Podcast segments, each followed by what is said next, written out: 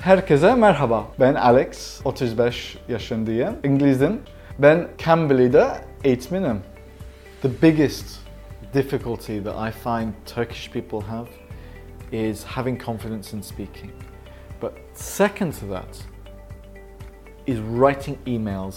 While the fear of speaking with a native speaker might be the biggest struggle for Turkish learners of English, for people who are working in the business world, writing nice, clear emails is the hardest part. Okay? Business English can be very difficult. And what I want to tell you today is a few things some advice, how to relax, how to make sure that you don't spend four hours looking up every single word in the dictionary for every email, uh, worrying about grammatical mistakes, and also giving you a few phrases that you can put into your email knowing that, there are, that it will come across well. Writing is the same as speaking, it takes time and it takes practice. Okay? The main goal of writing an email is communication. Okay. So when you're writing your first few emails, when you're building your confidence, when you're starting to practice, make sure this is where you concentrate on. Even if your English isn't perfect, no one's going to judge you for it. Okay? Just make sure that your points are clear. So, what techniques can we use for clear communication? Well, the first one in an email is making sure that when you start the email and end the email, you're not worrying about it and you know what you're going to write. Okay? Start an email with dear if it's very formal. If you know the person or it's a colleague, feel free to start with hello or hi. It's, it's not rocket science, it's not the most complicated thing in the world, but it is something to consider, okay? Finish your email with regards, okay? This regards will cover any situation. You can also think about using thanks in advance, which will tell the person reading it, hey, I'm expecting a response. I'm expecting you to do something. And this is something that uh, has been proven to get more responses. Okay, so if you're not going to use regards, try thanks in advance. One thing I see a lot, which I personally don't like, is ending an email with best. Okay, it's kind of a short um, term for best regards or best wishes. For me, it seems lazy and a little bit too informal unless you're talking to someone you know very well. This is why I recommend regards or thanks in advance. As I said at the beginning, the most important thing in an email is communication. Avoid using long sentences and long paragraphs. Even as a native speaker, this is something I try not to do. The longer the sentence, the longer the paragraph, the more chance people won't read, the more chance that people misunderstand, the more chance that you'll find it difficult to write. So why not use bullet points? Why not break down your ideas into simple lines rather than trying to make an overcomplicated sentence.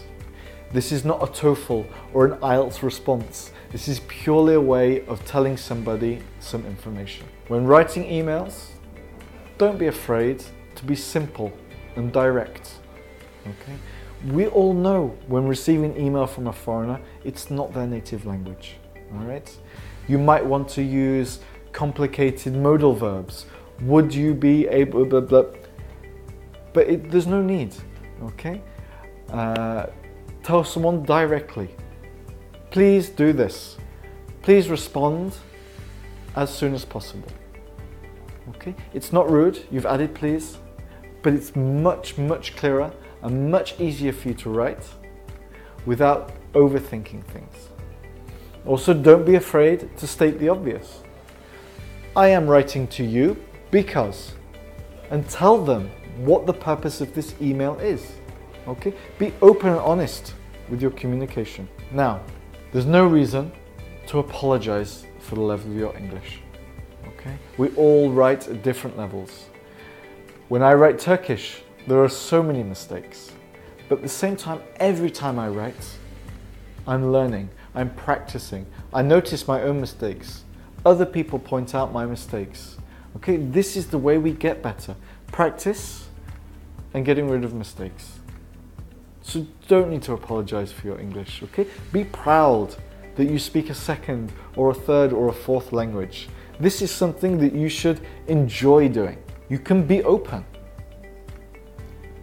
Tell people if you don't understand this part, please tell me.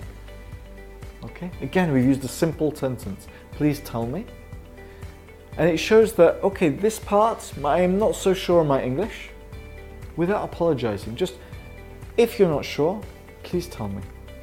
Such a simple way to be so kind and so uh, open that you're bound to get a good response from your address. Another thing you can do is summarize the email. Okay? This gives people the chance to understand what the email is about. You might have five people or 10 people reading this email, but it's only relevant in detail to one or two. The last piece of general advice I want to give you is ask friends and colleagues. In Turkey, sometimes people are ashamed of their level of English. They are embarrassed. Oh, my English is so bad, I don't know anything. They are worried that other people will judge them for their levels of English. The only way you're going to get better is to practice. You might not have a Cambly tutor available to you 24 7 at your desk at work, but you do have colleagues. Okay? You can ask them for help. You can ask them, hey, do you know a way of saying this in English? Could you look at my email for me? They will advise you. They might not know the right answer, but at least you can work with them. Later, if you really want to check, did I write the correct answer? You can ask a Cambly tutor. There are Cambly tutors who are experts in writing business emails using business English. They can give you the most English way of saying something. And slowly, every time you use these phrases, every time you write a new email, your English will improve. So, Let's take a look at a couple of examples that we can use. Some easy phrases to put into most emails. First one, I am making contact in regards to, and then something. Okay, I'm making contact in regards to our meeting last week. Such simple and elegant and beautiful way of telling them why you're writing this email. You could even simplify it further. I am writing to tell you, I am writing to inform you that, okay? Very simple ways of telling people why you are writing this email. Maybe you are waiting for a response from a customer or someone else, okay? Could you please provide me with an update on? please let me know where we are at. Okay, two very simple phrases to ask for an update.